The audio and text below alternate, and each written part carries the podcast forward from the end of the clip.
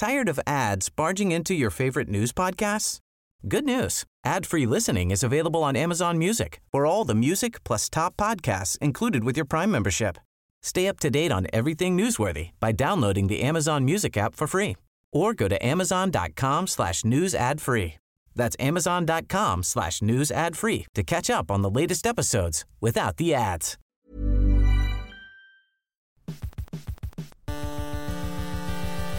UK Tech Weekly Podcast. Hello and welcome to the UK Tech Weekly podcast. I am joined today by the editor of Macworld, Karen Haslam, Hi. and group production editor at Computer World, Tamlin Magee. Hello.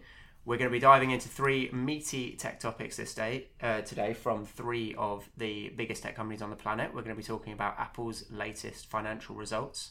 Uh, we're going to be talking about Amazon and their ongoing success, but at what cost. And then I'm going to do a roundup of the Google Cloud Next conference from San Francisco that I was away at last week. Hashtag humble brag. So let's crack on. Karen, Apple results, uh, blockbuster as always. Um, but I believe their last few results have been met with muted reaction, but this one uh, finally seems to have actually appeased Wall Street. Well, um, it's actually Apple's traditionally be Apple's slowest quarter. So, you know, uh, summer, they've a long time since that they last up, updated the iPhone, and Yeah. we haven't heard a lot really, other than we've had the uh, MacBook Pro MacBook very Pro. recently, but that came in at the end of the quarter. So you don't expect a lot from this quarter. Um, in the past, everyone's always been sort of making these great brand predictions for iPhone sales. There was a lot of throughout the beginning of this year, it was all this sort of fear of like the iPhone 10 isn't selling, and then in the last financial results prior to this one, um, Tim Cook sort of went on record saying that they were outselling all the other iPhones every every single week, um, and these these results kind of bear that as well. So what we saw was um, revenue up 17% year on year, which was exceeding analysts' uh, expectations as well as Apple's own predictions they made at the Yeah. end of the last quarter. Um, it's interesting actually because this news has come off the back of the uh, Facebook, Netflix, um, Google, and Amazon results. Not you know they've had their results, but they've also seen a, a big decline in, Yes. in their share price at the moment. So it's, it's it's kind of good that Apple's now sort of propping everyone up a bit. Yeah.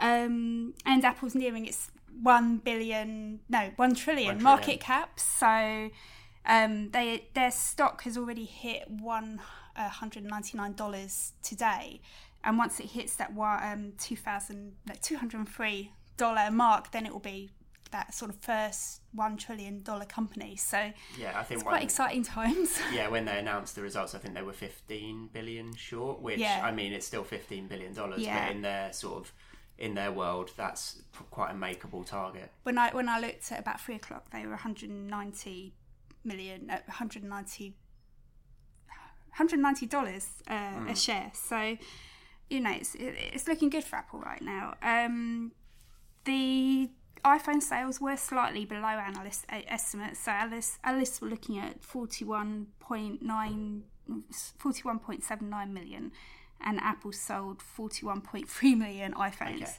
Um, which is still a 20% increase year on year. Yeah. Um, the, the, the real story here is that Apple's making more money from the sale of each iPhone, which is part of the whole iPhone 10 story. So a lot Yeah. of the criticism of the iPhone 10 was it's too expensive.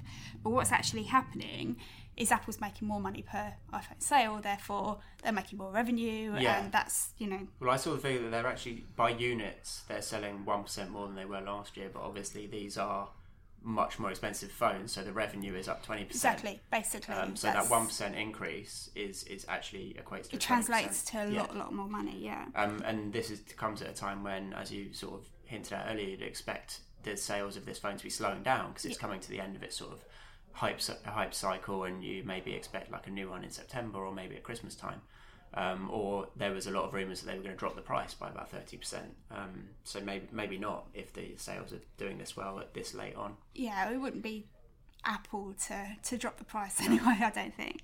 Um, the uh, one of the interesting things Tim Cook mentioned in the conference called analysts was um, a lot of people always sort of look at the iPhone. They look at Apple. They say they're too dependent on the iPhone. The success of the iPhone is going to give at some point.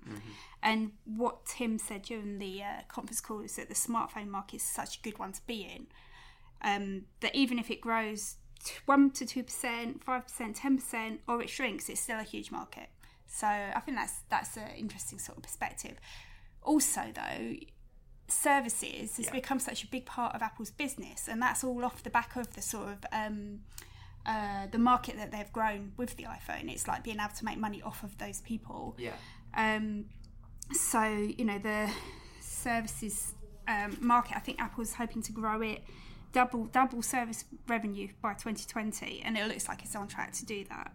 Um, And so- services is um, iTunes, things like Apple yeah, Pay, iTunes, Apple Music, Apple Pay, app sales, all of that, that's and that's hardware. that's likely to grow in the next quarter as well, or at the beginning of next year because everyone's expecting Apple to launch its sort of Netflix Of course, Apple TV thing. yeah. So I might talk about that in a future podcast. But um, yeah, basically, Apple has plans really to take on Netflix. We think Yeah. with their own sort of service. So you know, They this signed one big deal, didn't they? I can't remember who it was, but it They've was got Whoopi Goldberg. No, not Whoopi Goldberg. It's what I mean. Um, they. Um, I've, uh, I think there was a Jennifer Aniston Oprah, show at one Oprah. Winfrey. That's they got who, Oprah. That's who I'm thinking of.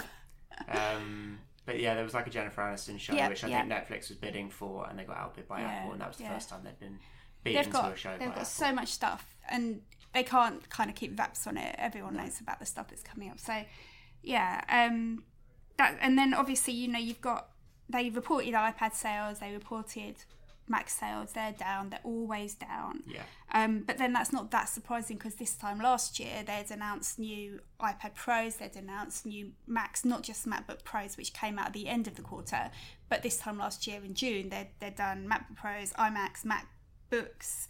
So the comp- the quarters aren't comparable in No, that and I sense think it comes that reflects the industry as well. I don't Yeah. think that there's any um, tablet or uh, laptop computer maker that is currently smashing their growth targets. So I think that reflects sort of a slowdown in the industry. But I do think it means that next quarter we could be reporting an increase in Mac sales or an increase in um, iPad sales year on year because those are likely to launch in September. And you know, it's it just shows you that you can't sort of anyone who looks at those figures and says, "Oh, they're, they're down," you've got to see the bigger picture. So Yeah, Apple's detractors have been saying that for since the iPhone first came out, right? Like as soon as the sales slowed a little bit, oh, this is the moment where it's going to peak. I, I count myself as one of those people. Yeah. because I have, I have issues with Apple, but yeah. Yeah. but um, it just hasn't at all.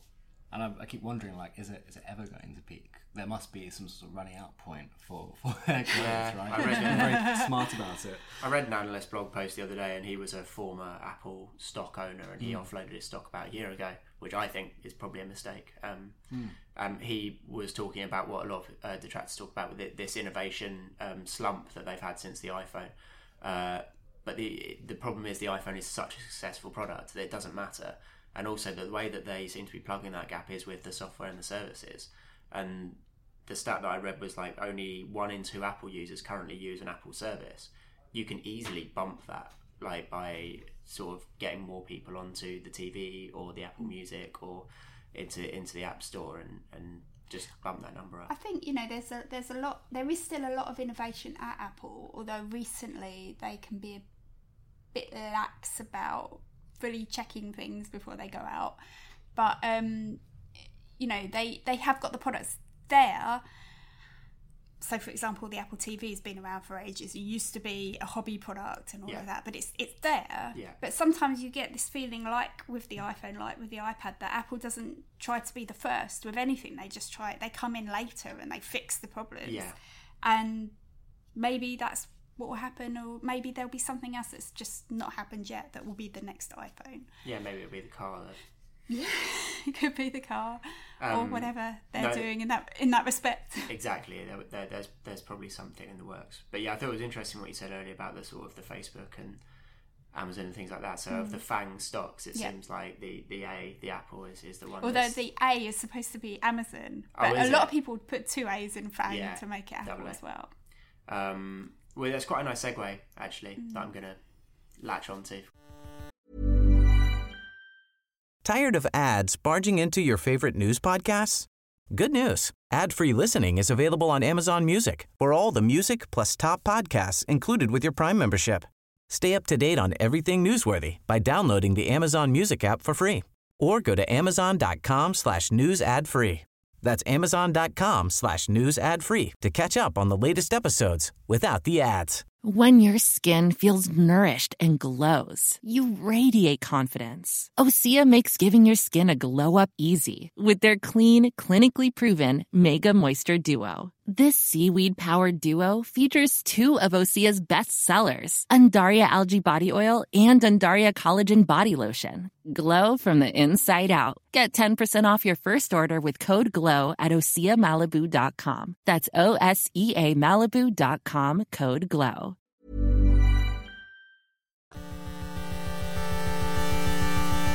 A couple of weeks ago, there was uh, some protests uh, on. It was on Prime Day um, because of the ongoing controversy over uh, their working practices and their warehouse staff. Um, Tamlin, this is something that you take a very keen interest in. Well, so it wasn't protests as it was a, uh, an attempt at a Europe-wide strike, A walkout. uh, a walkout or slowdowns. Um, so they weren't unified in their demands, but workers in Spain uh, were most successful with their walkouts. The unions, uh, some of them reported like over 90% turnout for the strikes, which is high. I mean, they would say that, but you know. Yeah. But there, there was a lot of publicity around that at the time, sort of in the middle of last month, because uh, they were charged out by police and you know, beaten back to work, literally. Um, but there, have, there's been signs of uh, coordination between workers in Spain with workers in Germany, France, Poland, and even the Czech Republic as well. Uh, so I think it's really interesting that although they don't share a common set of demands at the moment, most of them have universally similar demands. So something that's been in the news a lot has been poor work, uh, poor paying conditions at these fu- warehouses that they call fulfillment centres. Yes. And uh, I mean, on, on uh, I, I saw a headline earlier today that said uh, a worker at one of the Amazon warehouses in America is filming daily what her life is like. She's living in car at the moment, Yes. and then going to work at Amazon, and then going back to live in her car because she's, you know, th- th- these workers are under like intense pressure to meet quotas, and they're monitored at all times, and yet they're not being really compensated for the work that they do or the value that they deliver, arguably, because Jeff Bezos last month, uh, his personal wealth hit 150 billion dollars. There's a really, really stark contrast between uh, this almost universal experience of poor paying conditions that the people who really make this product, Amazon, work. Yeah. You know, uh, Prime, the the fact that stuff can get sent to you the same or the next day, that's a really impressive like logistics network that's being built by Amazon. But at the moment, it seems to be uh, expose after expose is suggesting that um, the people that are making that happen are severely uh, mistreated. Yeah, the human underpaid. cost of that is obviously really high, and these are the stories that we always used to hear um, about, you know, th- factories in third world Mm. countries. But now it's sort of but because of Amazon's reach, they seem to do this in every geography they're in, and, and, and manage to get away with it. We're literally seeing it on our own doorsteps, aren't we? yeah, I think it's really interesting to contrast uh, what's been in the news about Amazon with the kind of gig economy protests that's been going on with Deliveroo and Uber and such. Because those sort of zero hours gig economy workers, you do see the person who's giving you that service. And also, for example, the Deliveroo drivers um, went on, on strike quite famously the last year or the year before. Uh, but the way they started organizing together was the creators of the Deliveroo app didn't think that all these freelance, low paid workers going to congregate at a certain point would start talking about their paying Yeah. conditions. And whereas Amazon is quite a different thing because you don't ever see the people working in these fulfillment centers. You see the app and then you see the products on your doorstep, but you don't see the people who are under like intense pressure to make that happen. And what's Amazon's kind of stock response to this? Like, does does Bezos say anything about it? Do Amazon spokespeople say anything about it, or do they just try to present it as a as an ongoing issue that they're doing something about? Uh, you know, I, I wish that I had a response from Amazon about the recent strikes up on my phone, ready to reel it off to you. But they did send me a response, but it was the what I would characterize as the typical sort of corporate non-answer. Boilerplate. Yeah. What they have done is they've arranged uh, fulfillment center tours at fac- factories and warehouses in the UK that you can book to go on. Um, I'm quite intrigued to go on one, see what that's like. I Yeah. imagine I haven't been on one, so I can't say, but I imagine it'll be a sanitized version That's of the problem. the stories that you hear because it, again it's near universal you know workers in spain workers in germany france the uk uh, it's like zero hours brutal work and automated as well. A lot of the management is automated so they get quotas from a little device that Ugh. tells them what they have to meet and they're pushed and pushed and pushed. And often people get in, in, injured on the job. I've read reports of people who say they felt they had to come back to work at amazon uh, quickly after hurting their back quite severely or their leg because it was their only source of employment. Um, Well, it's like but doing that just and meeting those extra quotas like exacerbates health conditions Yeah, there's a lot of like when you when you hear about all the issues at Uber, you often get these stories from Uber drivers coming out where they're they're kind of hostage to the job. Like they know that it's not great conditions and they know they're not treated particularly well, but the income stream that they get there is their main source of income. So they have to, if they lose that, then they've got to then scramble around and find another way to to replace that income. So they. Although they would obviously like change, they definitely can't do anything too drastic because they, they can't risk losing that, which is they've got them over a barrel. are they on the kind of contracts where they're not paid when they're off work? Yeah, they're zero hour, aren't they? yeah. Um, but they, I think the um, the second court date that Uber have in October, so they just had their first court date about whether they can continue to operate in London, which they got. Um, they got their license renewed for 18 months, but their second court date in October is about those contracts. And I think it very much focuses on the fact that their CEO, Dara Khosrowshahi, has said that they're going to review giving them some normal employee benefits like paid leave, uh, sickness leave, and things like that. So, uh, time will tell on that one, but it's definitely it'll be interesting to see what comes out of that court case and whether they get forced to to bring those sort of benefits to their employees. Absolutely. Um, so this this strike couple of weeks ago got me talking to this uh, guy from an organisation called Make Amazon Pay. Uh, John, let me try and pronounce his name properly, uh, surname properly. Malamatinas, John Malamatinas, Nice. uh, who is the press spokesperson for Make Amazon Pay, a relatively new organisation, and what they are trying to do is tie the first of all to unify these uh, struggles between different countries because I think where the traditional unions have fallen down is that they op- often operate on a national basis, whereas all the com- companies are international and flexible with their capital. You know, Yeah. they can move production around. Um, but with something like Amazon, they can't. They have to rely on logistics to make it work. So they're trying to unify that and uh, they want to tie it to wider social movements because they think that Amazon is going to be even more present in our day-to-day lives in the next say five to ten years so it's a good opportunity right now to try and like force amazon into the public eye and be like somewhat accountable for the practices that go on there Yeah, and th- there's no way to disagree with the, the assertion that Amazon is only become going to become a more prevalent part of our lives. I think I saw um, when their results came out that um, one in two consumer purchases in the whole of America now is um, goes through Amazon, and that's any consumer purchase. Uh, that includes, you know, if you go to Walmart or if you go to the Apple Store. So that's a huge amount, you know, fifty percent. And then I also saw um, that they've just signed their first public uh, procurement deal in the UK with um, with indirectly with Yorkshire County Council to provide um, social centres, uh, emergency services, and schools with things like everything from stationery to um, sanitary products. And it was a six, possibly a six hundred million pound deal. But the interesting thing there is that's a a public contract. So does that mean that we can start bringing some sort of public level scrutiny? I mean uh, We don't know the answer. We don't know the answer. All I all I do know, uh, or can give you in terms of numbers, is last year Amazon paid 15 million pounds in tax on European revenues of 19.5 billion. Yeah.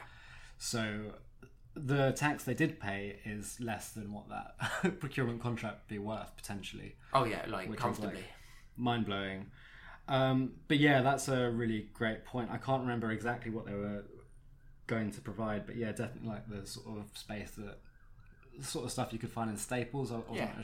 sure about what else. But I mean, they're what they're running pilots with grocery stores in the states as well now. Yeah, they bought Whole Foods. Um, they're they're doing pharmacy deliveries now um, through a company I think they bought through acquisition, and also the um, in terms of the uh, procurement deal in the UK that actually goes through another Amazon subsidiary which is called Amazon Business, and it's just a procurement portal. Um, so that is like a big customer win for them because it's built for that sort of thing where basically traditional procurement systems are hideously cumbersome and very difficult to use, and that's why big companies have people that do procurement because they deal with that stuff. But if you can make that a lot easier and more straightforward for whoever runs supplies at the hospital or whatever to just log on and order it like an Amazon order, that that would be pretty transformational. And that again is just another big win for Amazon. So uh, you can see them just growing and growing and growing. That's really interesting. I think that's one way, like one of the kind of less visible ways that Amazon might be Yeah. sort of integrated into our lives. I mean, they're already winning contracts, like famously with the police and I think ICE in in America. On their cloud computing side, Yeah, yeah, And uh, the CIA, they've built a special version of AWS for the three-letter agencies to use in America. So that's like not very visible, but it does show them sort of burrowing their way into the way our societies are run, like top to bottom, really. Yeah, I mean the AWS cloud computing division is like a whole separate kettle of fish, but the amount of reach and like impact that has is is like yeah the the underside of it. It's not the visible, you know, getting products delivered side, but it's it's equally important. Yeah. And I mean, there's been speculation, hasn't there, about like drone deliveries from Amazon. Always, yeah. And, and like, who knows if that could come to be? But I don't think it's that far fetched to imagine Amazon delivery units, whatever they might be, some kind of automated way to deliver things happening out in our public spaces and in our cities more and more in the future as well. So I think we're it's just I think the guy's got a point about how this seems to just be the start. Logistical workers coming together and sort of figuring out how they can take on the Silicon Valley giants like Amazon because further down the line there are signs that we're going to see much, much more of them whether we like it or not. Because Yeah. that'll be convenient. Yeah, and I think that's always been the great irony of the Uber, especially the Uber and the Amazon debates, is that not only do they treat their workers particularly badly, but they're also extremely public in their um, assertions and desires to replace those workers with robots and self-driving cars and drones. Um, so it really is uh, a shit sandwich for anyone that works for those companies in terms of, yeah, we're not going to really pay you very well now, but we also really want to replace you in the future. But I think um, th- this this guy I was speaking to didn't put it in quite such bleak terms to me. He, he said we, we can have some hope that we, you know we can find new ways of challenging these uh, you know big five Silicon Valley companies, Amazon only being one of them, and absolutely they they've made no um, attempts to cover up the fact that they want to automate everything Yeah. possibly, but they're always going to depend on people to some point, probably Yeah. in the next 50 years at least probably um, Well, and yeah, you look at Musk at Tesla, said he tried to automate everything, didn't he? And then he came out the other day saying he needs to hire more people because the machines keep breaking. while he's putting his cars together in a big tent yes, yeah. Yeah. um, so yeah and while you need to depend on those people if you're not paying them properly or treating them well then they are gonna want to organize eventually and challenge you and get better pay and conditions and I hope they can soon great. Um, going to take a little break and then I'm going to come back and talk about uh, another of the big fan companies, Google. Great. So, um, yeah, I, as I said at the top of the show, um, I just got back from San Francisco. Uh, I got to go to Google Cloud, um, which is Google's uh, AWS. Basically, basically, it's their Google Cloud division.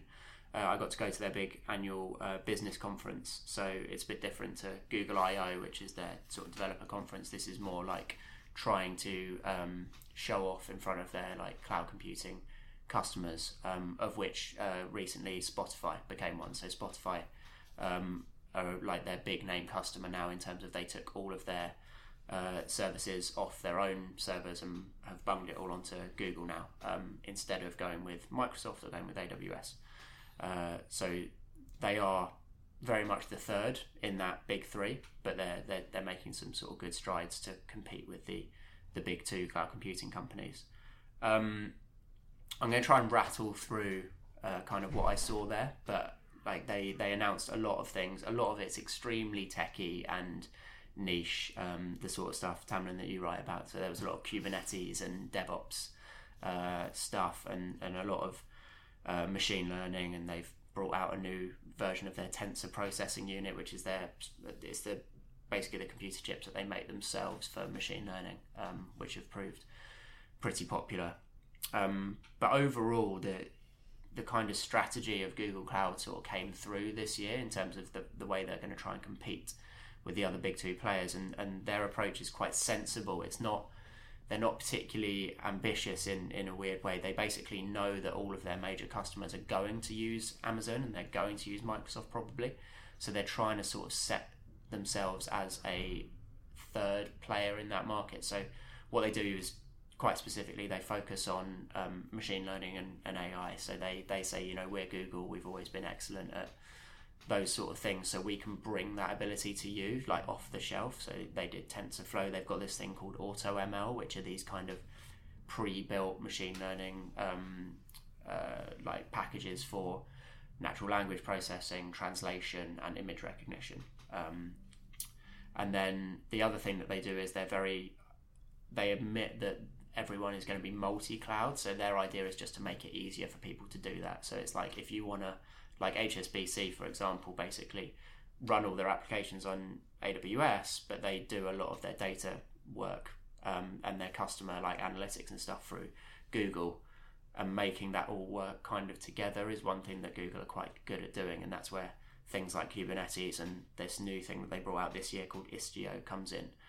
Uh, so that's their kind of overarching strategy. It sounds like a really sensible play from my point of view who am I, right? But, yeah. but we um, look at this stuff. But just in, in terms of if we are going to believe the hype about machine learning and artificial intelligence, and Google is demonstrably an enormous leader in that, mm-hmm.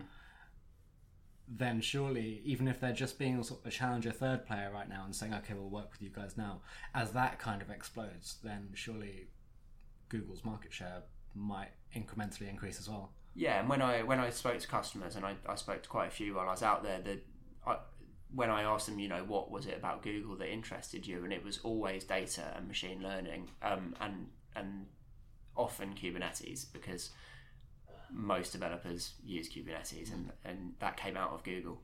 Uh, obviously, it runs with everything, but they kind of promote that it works best with Google as they would. But um, on the like data side of things, like one of their most popular products is something called BigQuery, and it's just a, a massive cloud data warehouse where you can put everything in one place. But people, like everyone I spoke to, were like glowing about this piece of technology. If you're going to try and run machine learning, you need to have a load of data. This is one place where you can put it, and it seems to work. So they're really trying to work on that. And what they announced this year was that they've brought this thing in called BigQuery ML, where you can just run those algorithms directly in there. You don't have to port stuff out and bring stuff back in, and they're just trying to make it easier and easier to consume those sort of services. So, what were some of the interesting uses you saw for it? Or, yeah, so from from a lot. A lot of it's sort of in pilot, um, but HSBC brought two of theirs into production this year. Um, and one is just for uh, which is this is quite ironic if you know about HSBC over the last ten years, but they're using um, machine learning to cut down on anti well to do anti money laundering analytics, so to try and spot examples of money laundering going on in their payments network. Um, the irony there is that in 2012 they got I think a record fine for money laundering um, for the Mexican cartels. Mm. Uh, so it's obviously sort of a board level priority to try and cut that down. Um, and the interesting part is that they've seen machine learning as a as a way to do that. It's very it's traditionally very good at looking through huge amounts of data and spotting um, odd behaviours. Um, so it's always been good for fraud, and, and now they seem to be applying it for money laundering. Um, they put that into production early this year. Um, they're also doing something which I still don't understand. They're doing um, country by country liquidity analysis. Apparently, that normally takes about a week to put together from an analyst. they can now do that in like a couple of days um, using machine learning. So for them, that's probably a, a massive win. So it's not just the Amazon workers who will be out of jobs. No, Eventually, it'll the be the analysts analysts. too. Yeah, bless them. Uh, on the more accessible side of things, um, they did announce a lot of stuff uh, for G Suite. So we're a G, we're a G Suite um, shop over here at IDG. Um, so we use Gmail and Google Docs and Google Sheets. Um, again, everything that they're announcing here is is AI focused as per usual. Um, so in Google Hangouts Chat, which is their version of Slack, um, they're bringing in sort of auto um, auto fill for messages, auto replies. So apparently it learns over time how you like to communicate with certain people, and it'll auto fill your replies in. It's not something I use, but apparently people use it on Gmail all the time for for replying to Gmail messages. So they brought that in, and they're also bringing in voice um, interactions into uh, Hangouts chat as well. So you could be like, um, set up a meeting with this person, and it will like Alexa, it will kick off that workflow for you. So Were they doing something with grammar as well? Did yeah, mention? so they're using their translation service. Actually, they've kind of retrofitted that to bring a grammar correction tool into Google Docs. I think it's in beta at the moment, but yeah, you'll be able to sort of flick it on and it will um, check for. I think it's just in English to start with, but it will check for grammar. But it'll be American English. Yeah. It will be American English. Um, I think Christina uses one of our colleagues. Christina uses a American gram- Grammarly, Grammarly, Yeah. yeah. and I yeah, use that. it pulls up a lot of odd pieces of grammar. That's, He wants to put commas everywhere and That's take it. them out Once of the everywhere commas else. Yeah. absolutely everywhere. that's Grammarly out of business then, is it? Well, yeah, they're definitely in a bit of trouble because this is that is hot competition, and that is you know built into one of the most popular document applications in the world in Google Docs. Don't need to down an ex- download an extension. It's just No, there. it's just there. Yeah. Um, basically expect to see more of this stuff sort of coming through. Um, and the work they've done in translation has been sort of objectively impressive. So it's, it's probably going to be pretty decent once they um, sort of go about releasing it. Uh, the other thing is that the new Gmail. Um, so I don't know if anyone has switched over their personal account, but there's a new look Gmail. It looks and feels completely different. That's now available on G Suite. If your admin wants to turn it on, um, I'm not going to ask our admin over here to turn it on because it would probably take me three days to get that sorted. Um, oh, there was one more thing, um, which was actually quite interesting. So they've, I don't know if you remember, but from Google I/O, there was a big controversy because they released this new um, app where uh, they can uh, replicate human conversation on the phone. Do you remember this? Yeah. Called Google Duplex. Yeah. So um, Sundar Pichai was up on stage and basically he rung up a restaurant, and the the Google AI on the other end of the line said, "Oh, when would you like to make a reservation?" and basically took the reservation. The controversy at the time was that when the AI picked up the phone, it didn't present itself as a robot. It just presented itself as like someone that would pick up the phone at a restaurant. What I found interesting was they showed off this new technology at Google Next, um, which is basically the same. Although I asked them and they said it's different, um, so that it's not branded the same as Duplex. But they're doing this for the contact center. So instead of when you ring up uh, customer service and that you're having to press one to go to this department or two, they go, they've created an AI application which asks you what you're there for, and then it will natural language process that, and then it will send you on to the right person. Uh, but what was interesting was when they presented it up on stage, the first thing it said was, "Hi, I'm a robot. Basically, uh, how can I help you today?" So they've definitely taken that feedback on board. Um, and the other thing that they were obviously very keen on when they were presenting this piece of technology was to say that this isn't going to replace human contact center workers. My first thought on it is that call centers are Kafkaesque enough as it is without Yes. having an AI gatekeep your call. Yeah, yeah. So that is the way forward here. Um, but they were saying, you know, this is only going to cut down on something which is already automated, but make it less painful, which is that phone tree thing that you have to do when you ring up. But in my mind, it, this is only going to improve this technology to the point where it could probably service most requests. So if I did work in a contact center, I would be a little bit concerned. What about you? Uh, I worked in one for a while. Well, call center, right? Yeah, Uh, yeah. Yeah, sorry, I- contact center is the American phrase. I had, I had a lot of concerns whilst working there. Yeah. Most of my colleagues did. Um, I'd, well, I don't know. It goes back to precarity of work, doesn't it? Like, I know a, a lot of youth employment is call centers in this country, Yes. right? Yeah. Uh, also, I remember my time there very well, and I would have welcomed being automated out of existence. Yeah, I, it's not a long term career option for many, is it? So Potentially, I guess, but it wasn't wasn't for me. Brill. Um, so there, that was it. That was it for Google Cloud Next, and I think that's it for this week's show. Um, thank you very much for joining us. Uh, we'll be back next week to talk about all the hottest tech topics. Um, I failed in my one mission for this podcast, which was to not mention Elon Musk, but I managed to squeeze him in there at some point. Uh, thank you very much for joining us, and we'll see you next week. Bye. UK Tech Weekly Podcast. Tired of ads barging into your favorite news podcasts? Good news. Ad-free listening is available on Amazon Music for all the music plus top podcasts included with your Prime membership. Stay up to date on everything newsworthy by downloading the Amazon Music app for free or go to amazon.com slash news ad free. That's amazon.com slash news ad free to catch up on the latest episodes without the ads.